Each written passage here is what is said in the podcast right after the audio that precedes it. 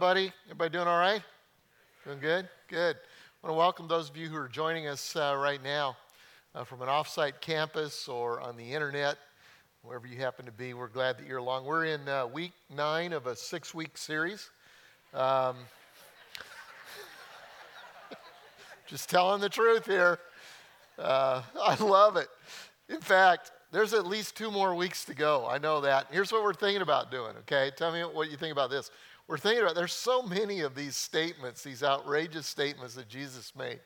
We're thinking about on the on the last week, which I think might be Father's Day, because we got something else coming up right after Father's Day. But uh, we um, we're thinking about doing a Q and A, where where the, we just like, like if you if you're reading one and you go, what, what's this mean? How, how's that sound? I think that, we, that those are kind of dangerous, and so it might be good for Father's Day, and then we'll kind of twist some of them around to where they apply to fathers and, you know, that type thing. Actually, we don't twist anything. It's God's word, people. what are you thinking? okay, let me tell you a story. All right, right or wrong, okay? I want you to listen to what I'm going to tell you right now, and I want you to make a value judgment on it. Is it right or is it wrong? Let's suppose that you have a friend and this friend is a mortgage banker. And she has made a series of bad loans. And so the boss sends her a text or an email and says, I want you to meet with me this afternoon. I want you to bring in all the stuff on the, the loans that you've given, the bad loans, and we're going we're going to have an accounting on it. So your friend panics and she figures that she's going to lose her job. And so she gets on the phone and she calls some people. She calls, uh, one, she says, Hey, listen, I was just reviewing your files, and we're charging you too much interest, and uh, we're going to go ahead and cut the interest in half. And have you know that she would then be on the Christmas list. Okay? That's a good, good, good thing. She calls another one and she says, You know, I was going through your records, and I noticed that you got your loan in 2008 just before the bubble you bought your property. Anybody have a testimony on that at all? And and so she says you know you bought your property real high and i know the appraisal is way lower than that. And so i've talked to our loan department. We're reassessing your loan and you now owe half of what you used to. Okay? Now that's the story. Is that a good thing or is it a bad thing? Oh, crickets. Is what she did good or bad? Bad. Is it right or wrong? What would Jesus say about what she did? Well, he might use it as an illustration in a positive way on how to show his followers to act, because that's how outrageous he is, okay? And so, what we're going to do today is uh, we're in this series, Outrageous, and talking about outrageous things that Jesus said, how we apply them to our life. And this week, we're going to talk about an outrageous parable uh, that's called the parable of the shrewd money manager. And it's very similar to the story that I just told you. In fact, it's found uh, in, uh, where's it found? In Luke chapter 16. And if you have a Bible, you may want to read along if you have, you know, if it's on your phone or whatever. It's on our outline sheet. It'll also be up on the screen. I just want to kind of read the story, comment on it a little bit, then we'll get some lessons from it. Okay? So in verse 1 of Luke 16, Jesus told this story to his disciples. There was a certain rich man who had a manager handling his affairs. And one day a report came that the manager was wasting his employer's money. And so the employer called him in and said, What's this I hear about you get your report in order because you're going to be fired. Now, the manager thought to himself, now what? My boss has fired me, and I don't have the strength to dig ditches, and I'm too proud to beg. He, sees, he says, I got two options here. I can go into manual labor, and I'm getting too old for that. I don't have the strength to do it, and I'm too proud to beg. So, what am I going to do? So he says, Oh, I know how to ensure that I'll have plenty of friends who will give me a home when I'm fired. And so he invited each person who owed money to his employer to come and discuss the situation. He asked the first one, How much do you owe? The guy replied, I owe him 800 gallons of olive oil. Now, why in the world would you want 800 gallons of olive oil? I have no idea, but that's what he owed, okay? So he says, Take the bill and quickly change it to 400 gallons. And uh, then, then uh, the next guy said, and, and, how much do you owe my employer? And he asked, he asked him, and he said, I owe 100 bushels or 1,000 bushels of wheat, was the reply. And so here the manager said, Take the bill and change it to, to 800 bushels. Now, this is where we would expect Jesus to say, and the money manager died and burned forever in hell like a hot dog on a Weber grill, okay? Because he did the wrong thing, right? And then you would expect him to stop and do a teaching on honesty even when it can cost you your job, right? That's what you think he's going to do. Not so much. Next verse. The rich man had to admire the dishonest rascal for being so shrewd. You, you know what that's like if you have kids and your kid does something or says something and they come up with an excuse that is pure baloney, bogus, but it is so good that you, you're thinking, where did he got that from his mom? I'm sure, you know, but uh, that's pretty incredible. I was, oh man, my uh, my grandson. I have so many so many illustrations of that. My my grandson uh, Miles. Um, they, they carpool. I can only tell these stories up to a certain point, then they'll be in here, so I'll, I'll use them now. He's six and carpools with his uh, cousin Addison, they go to the same school and they live in the same neighborhood, you know. And uh, uh, Addison's mama, Jenna, who's my daughter in law, uh, texted Miles' daddy, Josh, said, Are you confused? I mean, it's kind of in there. It's, there's a lot of people involved. But anyway, text Miles' daddy, Joshua, the other day, and she said, On the way to school this morning, Miles hatched a plan to ask for a million dollar bill for his birthday. He was going to save it until next Mother's Day to give to Lisa, his mom, in return for privileges to play a certain video game that they won't let him play. Did you get that? He wants a million dollars so he can give it to mom so that then he can play the video game, you know. And so Jenna says he's a strategic thinker and showing characteristics of boldness, patience, and perseverance. Obviously, not afraid to make the big ask or set long term goals. Despite his current desire to play that game, I'm sure the Lord is going to channel that drive for his glory, and Miles is going to be a world changer. Jenna always sees the positive in everything. And that would like that would be like Jesus saying, because Jesus made this story up. You know, why doesn't Jesus do nice nursery rhymes? This isn't real life stuff. He makes this stuff up. He can say anything he wants to. He makes this up. And he has the he has the honest guy, the manager, say, you know, this guy's so shrewd, you know. He's so shrewd. And then Jesus makes a comment on the story.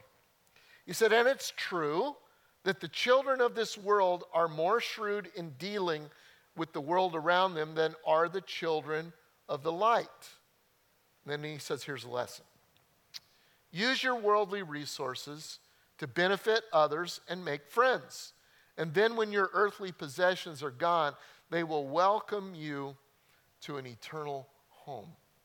And then he goes on and he, and he teaches this lesson to his disciples on the power of money and generosity. Now, do you know somebody, maybe they're a friend or they're somebody at work, who are the worst at picking conversations? You know, when you're in a social setting and they start talking about something and you cringe. It's like, no, no, let's don't. God, there are people here that will be offended by it, that whole That's Jesus. Okay, that's Jesus. You're going to find out that in the crowd, there are some people that are going to cringe with what he's got to say, but he does it on purpose.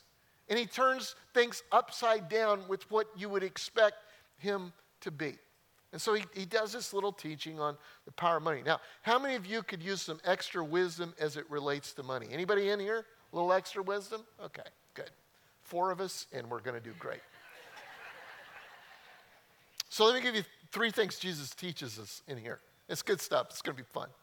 Uh, the first one, I, I say this money can't buy you love, but it can get you some best friends forever, okay? Remember, you remember John uh, or Paul McCartney? Because I don't care too much for money and money can't buy me love. Later on, he said it actually could. But anyway, money can't buy you love, but it can get you some best friends forever. Would you agree that people are attracted to generous people? Would you agree with that? I mean, I, I look in our, our own home. Uh, we used to have animals. Uh, now we have grandkids. And, and um, in both situations, they're much more attracted to their grandmother than they are to me. And I thought about that. I was just kind of feeling bad about it one day. And I thought, why is that the case? It's because she feeds them. And she lets them use their stuff, her stuff, and she buys them things. And she's much, much more generous than I am. Proverbs 11 and verse 25 says, The generous will prosper. Those who refresh others will themselves be refreshed. And so, in this parable, the guy that Jesus makes the hero, kind of, uh, and, and yet he's, it, it's kind of a compare and contrast thing. We'll talk about that in just a minute. But the hero of the parable makes friends with his money, even if it's somebody else's money. Have you know that's wise to make friends with somebody else's money? Okay, now Jesus is not. Jesus is not saying, you know, go, uh, you know, uh, take your boss's money and use it, you know, to make friends that you'll probably go to jail for that. But what he's using here is he's using a, a, a means of communication called compare and contrast. He, uh, he compares something. He says, you know, learn something good from the, the comparison. That's what he's saying here. He's saying, learn from this guy. The people of the world are shrewder, they're just wiser about how they use money than the people of the light. And then in a minute, he'll give you a contrast. And in other words, do, don't do that, but do, do something else. And so, and so that's what he's doing. And we'll, we'll talk about that in just a minute. And, here, and, and so he gives that first lesson. He says, use your worldly resources to benefit others and make friends. And then when your earthly possessions are gone, they will welcome you into an eternal home. This is a fun verse because I had several of the pastors, even around here, who said to me when I said, I'm going to attack this one, they said, Good, I don't have a clue what that verse means. Been to college, been to seminary, done all this kind of stuff. This one has always confused me. What does he mean? Let's break it down just a little bit. A couple of observations. First of all, a crash is coming. Okay? A crash is coming. Say, thank you, Pastor. I'm so glad you shared that with us tonight. A crash is coming. Circle the word when. He says, he doesn't say if the stock market crashes, if one of your investment goes wrong, if you know you lose your job. He says when. He says here's the lesson. Use your worldly resources to benefit in others, make friends, then win your earthly possessions. Now, this guy in the story knew he was getting fired, and so that was the win. But Jesus was talking to his followers, he was talking to you and I. When is the win? The win is when you die. He says your, your income source will dry up when you die, unless you're Elvis or Michael Jackson. For them, death was a great career move, okay? But for you, for you, it probably won't be. Have you know that they, there are no U-Hauls on a hearse? Have you, have you noticed that? You don't take it with you. And Jesus says, when you die, there's coming a crash. Your money's going to be gone. It's going to burn, okay? You can't take it with you. But he says your money can outlast you if you invest in people. He says th- there will be a great crowd of people to welcome you to eternity. Can outlast. See, if the money manager kind of would have taken his boss's money and he would have just bought fast cars and lots of real estate, uh, he'd have gone to jail and nobody would have remembered him. But because he invested in people, Jesus says, learn from this crook. So the next question is, uh, how do you do that? How do you, how, practical ways to make friends with your money. I thought about that. One of the ways you can do, I'm going to give you a list. Maybe the Holy Spirit will just kind of quicken one of these to you, and it'll be what he's telling you for tonight. Some of us, that means canceling a debt, kind of like this guy did, only with your own money. Okay? Um, right now, there may be somebody that owes you money, and a way that you could make friends for eternity would be to cancel the debt. Should you cancel every debt? No. But there are some that probably, as you're listening to the Holy Spirit, He might even be saying right now, giving you a name, saying cancel a debt. Another way you can make friends with your money is become a big tipper. Become a big tipper. I've said before, uh, if you attend this church, you should tip at least 20%. Okay? I mean, where's that in the Bible? It's not. It's in the book of Greg. It's just being generous as a, as, as a Christian, as a believer. And if you become a, a, an excessive tipper, you will make friends. Trust me, you'll get good tables, good service, all that kind of thing. Or pay for the coffee of the person behind you when you're in line. Make a regular habit. You don't have to do it every time, but make a regular habit of. You can make friends with your money. Pick up the check for someone's dinner in a restaurant. Uh, put, put something in the graduation envelope. Are you getting a lot of graduation envelopes right now? This is the time of year you get them. Put something in the graduation envelope, even if you don't know them or you don't like their mother. Doesn't matter. Just do it because you can make friends for eternity. Uh, sponsor a child to summer camp. Um, I was thinking about our summer camp uh, this year. I know uh, as a kid, some of the, the greatest progress, greatest moves I made spiritually in my life we're at summer camp. We have great summer camp. And so, you know, you could sponsor a kid uh, to s- summer camp and make friends for eternity. Uh, help pay for someone's mission trip. Uh, help sponsor a child in another country. There are all kinds of things that you can do that makes friends with your money and always err on the side of generosity, especially when it involves people. So, what will be the results? Jesus says they will welcome you into your eternal home. He makes it eternal. He makes it eternal. It's not just about what's here and now. He says, Look at this guy. Look what he did. This guy's shrewd, a little crooked, but shrewd. You guys need to learn from that because if you'll use your money to make friends, then they will welcome you into your eternal home. What does that mean? That means that when you when you do one of the things that I talked about, or maybe something else that you think of, that when the end of it comes, when you die and you can't take it with you, he's saying there will be a crowd of people in heaven, crowd of people in heaven who will say, You didn't know it, but when you gave, this is what it did. You didn't realize it, but when you, um, when you gave toward um, your, your neighbor or uh, your, your niece or your nephew or somebody at church to go on a mission trip, uh, I was one of the people that received the medical help. I was one of the people that received, you know, the, the, the gift of love and labor and whatever it was. You had no idea. But it's an amazing thing up here in heaven. God opened our eyes to that, and I just want to say, wow. Can you imagine?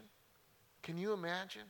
Jesus is saying if you'll make friends with your money, you can have best friends forever. Forever. And so he says to his people, he says, be generous, always err on the side of generosity. Gives a whole new meaning to BFF, doesn't it? Here's the second lesson. He says, the way you use your money now will determine how much God can trust you with later. Next scripture, verse 10. He says, if you're faithful in little things, you will be faithful in large ones. But if you're dishonest in little things, you won't be honest with greater responsibility. And if you are untrustworthy about worldly wealth, who will trust you with the true riches of heaven?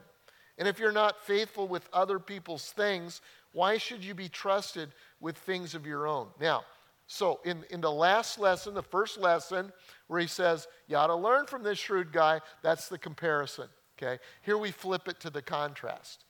Here he's going, That guy was like this. You shouldn't be like that. I mean, you, you ought to do it with your own money, but don't be crooked with other people's money. And so he gives a whole little lesson on trustworthiness, and he makes Father God the, the, uh, the owner, and he makes you uh, the, the manager. He says, uh, He says, uh, the real story doesn't end at a new job. It doesn't even end at death. God is watching how honest you are and how you handle His money because it's all His. If you want more responsibility, you know, even at work, if you feel like, boy, I wish they would trust me with more responsibility, uh, here's what Jesus is saying. He's saying that responsibility that you have right now may come through your earthly boss, but it's from God. Okay? He's shaping you, He's forming you. And if you want more responsibility, you do really well with the things that you have. Take care of the stuff that you have. Take care of the people that you have. And God will trust you with more in this life, but especially in the life to come. If you want more money, he says, don't whine and complain about it. Be industrious, work hard, but take care of. Use the money that you have in a responsible way and in a good way, and God will trust you with more. It only makes sense. It only makes sense because God has a strategy. God has a plan. God's got a redemptive thing that's going on. And He's looking around for people who will use His money wisely. And if you use it wisely, it would make sense for Him to trust you with more so that you'll, you'll do the work of Jesus on the earth. And so the shrewd money manager got an A in the moment, but he got an F for eternity because he wasn't trustworthy. Here's two things with this heaven's real. Heaven's real. You know, there's a movie about a kid who went to heaven. I think it's called that, isn't it? Heaven is real. Anybody seen it? Anybody seen it? And there are mixed reviews, okay, even among Christians. You know, some, some people say it's the best thing I've ever seen. Others go, yeah, really. You know, how, you know, it's, it just seems kind of kind of trumped up. And you know, I'm not here to be the reviewer because I haven't seen it yet, but I, am going to. But the, the, the point is, it, heaven is real. Whether this kid saw what he said he saw or not, heaven is real, and that's a good thing to remember. And heaven is a magnification of everything good here. That's just what it is. You know, God didn't make the earth and, and go, okay, mistake, I'll make another one, we'll call it heaven. No, heaven is what earth was intended to be, and it's a magnification of everything good here. I think there'll be beaches in heaven, okay? Some of the best beaches in the world are right here in South Carolina. Heaven beaches will be a magnification of these. You say, how can it get any better than this? They won't have sand in them. Does anybody else relate to that? I like the beach, but I can't stand sand that gets places where it doesn't need to be, and it just is, is awful. The best meals. I mean, I, I love Charleston. I was telling a friend of mine who was visiting the other day, we took him to some place to eat, and he said, My goodness, that's a good restaurant. I said, You can eat for a month in Charleston every night out, and you won't get a bad meal. Can you imagine the meals in heaven? It's a magnification, and you won't gain any weight, and they're all good for you, there are no calories. and It's just awesome. You have a great day here. Anybody ever had a great day? Your best day here pales in comparison to what heaven's going to be like. And he says, he says, if you handle your money properly and manage it well, God will trust you with worldly wealth or with heavenly wealth. Worldly wealth is good, creates options, affords luxuries, but worldly wealth pales in comparison to heavenly riches. So, heaven's real. Here's the second thing about this particular lesson our life now is prepar- preparation for eternity. That's what it is. If you don't understand those two things, that heaven is real and that your life here is about preparation for eternity, then all of your decisions will be short sighted. I don't care how long range planning you think you are. If you don't understand that this is all about God trusting you with the stuff that He gives you so that He can bless you and reward you in the life to come, then every decision will be short sighted. Jesus says, How you handle your worldly wealth will determine how much responsibility you'll have over true riches forever. Here's third lesson. Third lesson.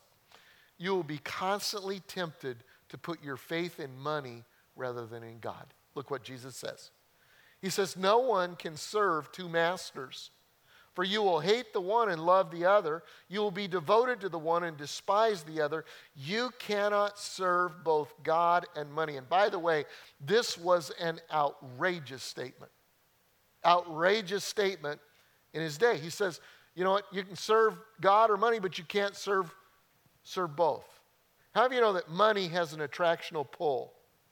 I went and had him get me some magnets here. Now, you got to be careful with magnets if you do them the wrong way, you can't put them together. It's kind of like being married to the wrong person. But it, so here's what you do. You need last week's message on that. Here's what you it, there's just this with money, there's just this attractional pull. This attractional pull. It starts when you're just a little kid. You guys remember that? I mean, I've got a bunch of little crumb crunchers around me, and we'll, we'll go to a family friendly restaurant. Every family friendly restaurant has one of these. Why do they have one of these? This is a gum machine. Because they know that your kids, there is an attractional pull. Zzz, boom, right here, right here. And your kid figures out, your kid figures out that if you'll take these uh, kind of these uh, shiny round discs and you put them into a candy machine like this, it's a quarter. It's a quarter. You get how much? One lousy piece of candy. Here, give you guys that. Ridiculous. That's a ripoff. A, I, it's a total ripoff. And yet your kids, Papa, can I have a quarter? There's an attachment here. Money is my God, the kid said. The kid doesn't know that. But it's becoming his God. And then a teenager learns that money creates options. I don't have to walk around anymore.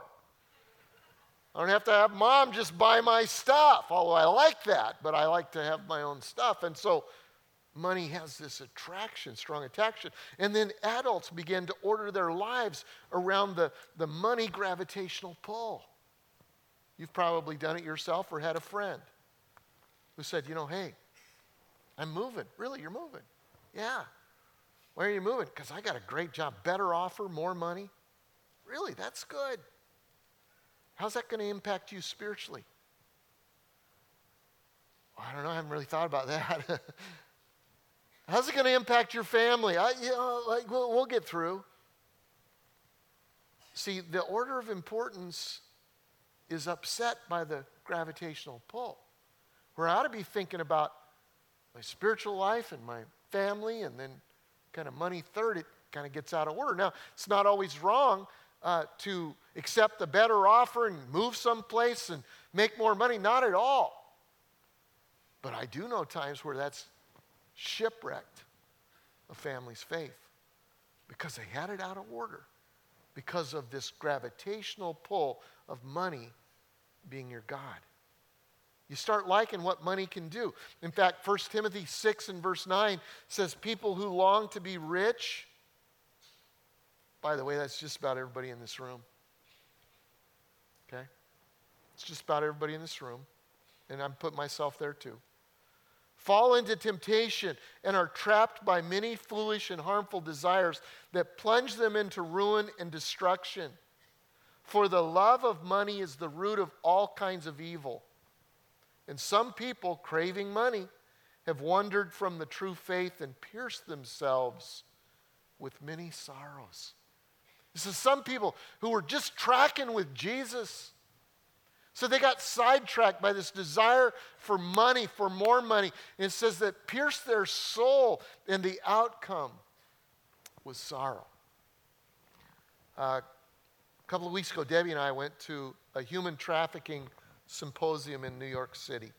And uh, it was pretty incredible, really. I mean, I thought I knew a lot about human trafficking, you know, sexual human trafficking, where they, you know, lure or kidnap usually girls, but sometimes boys into being sex slaves and, and uh, labor trafficking, where um, they'll uh, offer people in a poor village, oftentimes outside of the United States, opportunity for a job, and then they come here and they're trapped uh, because of labor trafficking. And the lady that taught it was just incredible. She um, has written stuff on it, and she's the head of a college department and used to uh, lead that whole uh, charge for a major city in America. And um, at one point during her teaching, she said that the love of money, she's a Christian lady, and she said that the, lo- the love of money is at the root of human trafficking. It's at the root. It's a supply demand deal, and you've got a middle middleman who loves money, and so they use people in order to make money. And I remember thinking that point how awful that is, and honestly saying, I thank God. I thank God that, that I'm not like that. And then she went on and she said, You know, um, people uh, who might not even think that they're caught up by that can fuel it. And then she talked about the fact that, that one of the things that drives the labor trafficking is our desire to pay less and less and less and less money for the things that we get. And we don't even notice or care about where it's coming from, what labor is producing it. Uh, things like um, uh, supply chain transparency, words that I'd never heard of. And as I sat there, I thought, you know, I like a good deal, and it's okay to like a good deal. But you know what? Part of it is my love of money may very well be driving some things that I hate in the world. And I saw how easy it is to let money become your God. So let me flip your outline sheet and I'll just take just a minute to go through this. I just thought, how can you keep money from being your God? Let me give you four or five practical things. Number one, thank God for it when you receive it. When you receive your paycheck, you know, when you sit down to eat, I hope you pray. You say, God, thank you for this food. Thank you that it's blessed by you. When you receive a paycheck, a bonus, or however you get your money, just take time to thank God for it. Say, God, every good and perfect gift comes from the Father above. Thank you for this resource. Thank you for this money. And I thank you that it's blessed and help me to use it as I should. Second thing you do is set a reasonable standard of living. Okay? What is a reasonable standard of living? Rule of thumb it's less than you receive. Okay? Someone said if your outgo exceeds your income, your upkeep will be your downfall. How of you know that's true? So you need to say, set a reasonable um, uh, level of living, and it needs to be less than your income. How much less? That's the question. And you ask God that. If you're a college student, it's probably not a lot less. Okay? Let's just be honest. It's just probably not a lot less. But you can give, everybody can give. Everybody can bless people. If you're an NBA basketball star, it probably ought to be a lot less. You say, how much less? We like to tell other people how much less their standard of living should be. It's really between you and God. I, uh, there's a friend that I have that um, I won't even mention his name. You don't know him. He's a business guy, uh, had millions and millions and millions of dollars coming in, sold his business, and decided he was going to leverage his money for the kingdom of God. And so he decided to approach it like a, um, an investment person would. And he looked around for what is the best investments in the kingdom of God that will reap the most returns. And he spent his life giving toward that. And, and he told me, he said, I set a level, a, a standard of living that was well below my income. And I said, God, everything else, I'm not just going to haphazardly give, but I'm going to give it in a way that leverages it for the kingdom. Then one day he invited me over to his house. He lives in a major city in America. So I went to his house, and his house was a penthouse. It was the whole top of a building in a beautiful city. I walked in here and I said, God, I could live at this level. and God said, No, you can't. That's why you don't have it. It would be easy for me to judge him. God is his judge. He's doing way more for the kingdom than I am. So what we do is we just we we we determine God what's my level of living. It's probably somewhere between like an NBA star and a college student. Don't go through life consuming all that you have. Proverbs 21:20 says fools spend whatever they get. Rule of thumb, it's not good when the Bible calls you a fool, okay? So number 3, give away as much as you can. Isaiah 32 8, I love this. Generous people plan to do what is generous and they stand firm in their generosity. Two, two kind of phrases that you circle. Circle the word plan. Generous people have a plan for their generosity, not just haphazard, a plan. And then they stand firm. Circle stand firm. They stand firm. Good and bad, they stand firm in their generosity. So let me give you an order of giving that the Bible kind of coaches. I won't spend a lot of time on this because we're just about out of time. But uh, number one, first thing you do with your giving is give back to God through the local church. Give back to God through the local church. Why do you start there? I mean, aren't there, shouldn't you give like to, you know, orphan kids in a foreign country? Well, probably, but that's not where you start. Bible says you start by giving back to God through the local church. Why do you do that? Number one, it honors God because he, he, he asks you to do it. Number two, it invites the supernatural into your finances. It says God, God says, I will multiply, I will bless if you will honor me with what we call a tithe or a tenth of your income. He says, I will honor you and say, Well, what if I'm not tithing? Start somewhere. But give back to God first. And it leverages your reward through the local church. Uh, our local church does lots of good things. We don't even tell you about all of them that we do. Um, and uh, when you give to the local church, um, there's a portion of your gifts that go to plant churches all over the world. I'm going to China this year. It's going to be a great harvest in China, and a little bit of your money will be there. And when you get to heaven, if you invest here, there will be a group of Chinese people. I'm guaranteeing you that. It'll be a large group who say, Thank God for your giving. Thank God for your giving.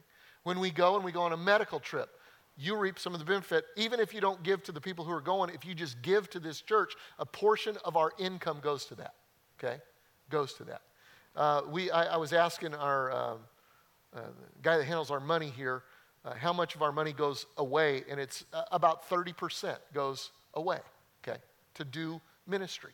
And whether you know what's going on or don't know what's going on, whether you've given to our next campaign, which is like the next two years, by the way, if you have, God bless you. If you haven't, just give money in the offering boxes because that's, that's, that's what it does. It allows the, the local church uh, to, um, uh, to, to preach the gospel all over the world, things that you don't even know about. The second order is this give to members in your, of your family in need. Sometimes we feel like, well, you know, I ought to give to other people. No, if you, if you have members of your family that have need, if you don't give, you know, kind of help with that need, then other people are going to have to help with that need. And sometimes other people have to, but it needs to begin in the local, in, in your family. And then the third is give to members of, of the local church, of your church family who are in need. See, if we have widows and orphan in, in, orphans in our church that need help, and we're giving all our money to widows and orphans around the world, I mean, we ought to do both, but we start here. Does that make sense? So that other people don't have to take care of our family. Okay? And then, and then the fourth thing you do is you give to those outside of the church in need. That's where we go around the world. But it starts, that's kind of the order of planned giving.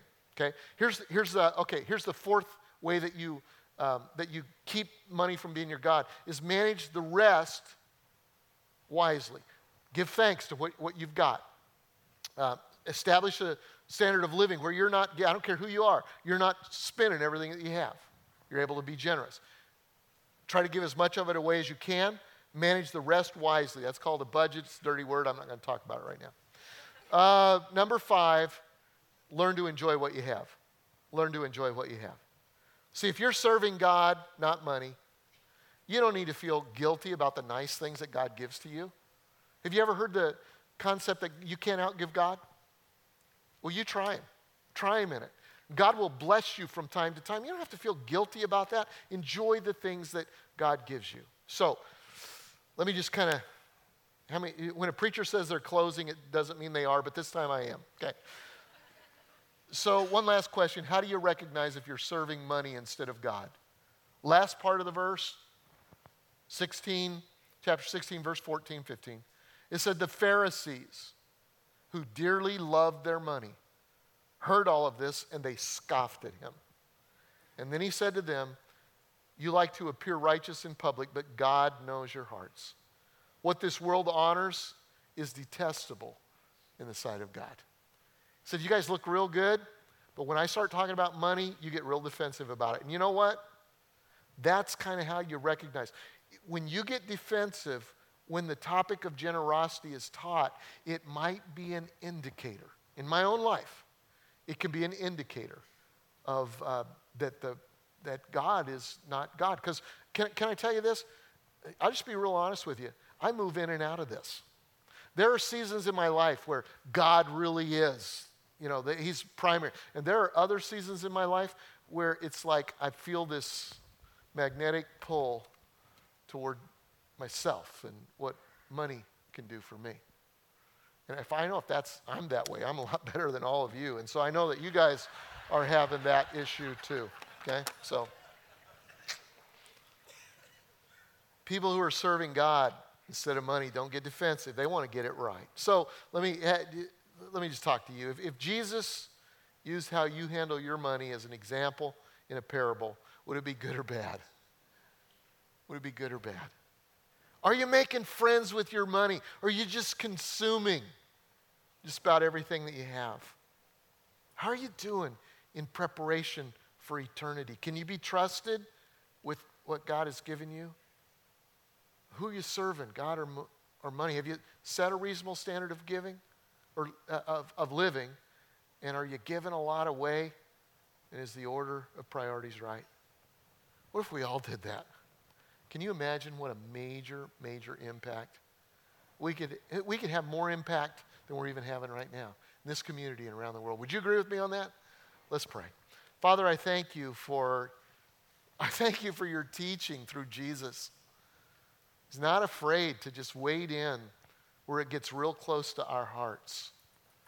And God, tonight we want to bring our hearts close to you. We want to be people like you. We want to be people who are generous, who make friends with our money, not just consume it on ourselves, who make a difference in the world. And Lord, we look forward to the day when we'll be with you and you roll back the curtain and we get to see a little bit of the results of what our money did when it was well spent for your kingdom. God, I pray that your kingdom would come and your will would be done tonight as we just uh, open our hearts to you. In Jesus' name we pray. Amen.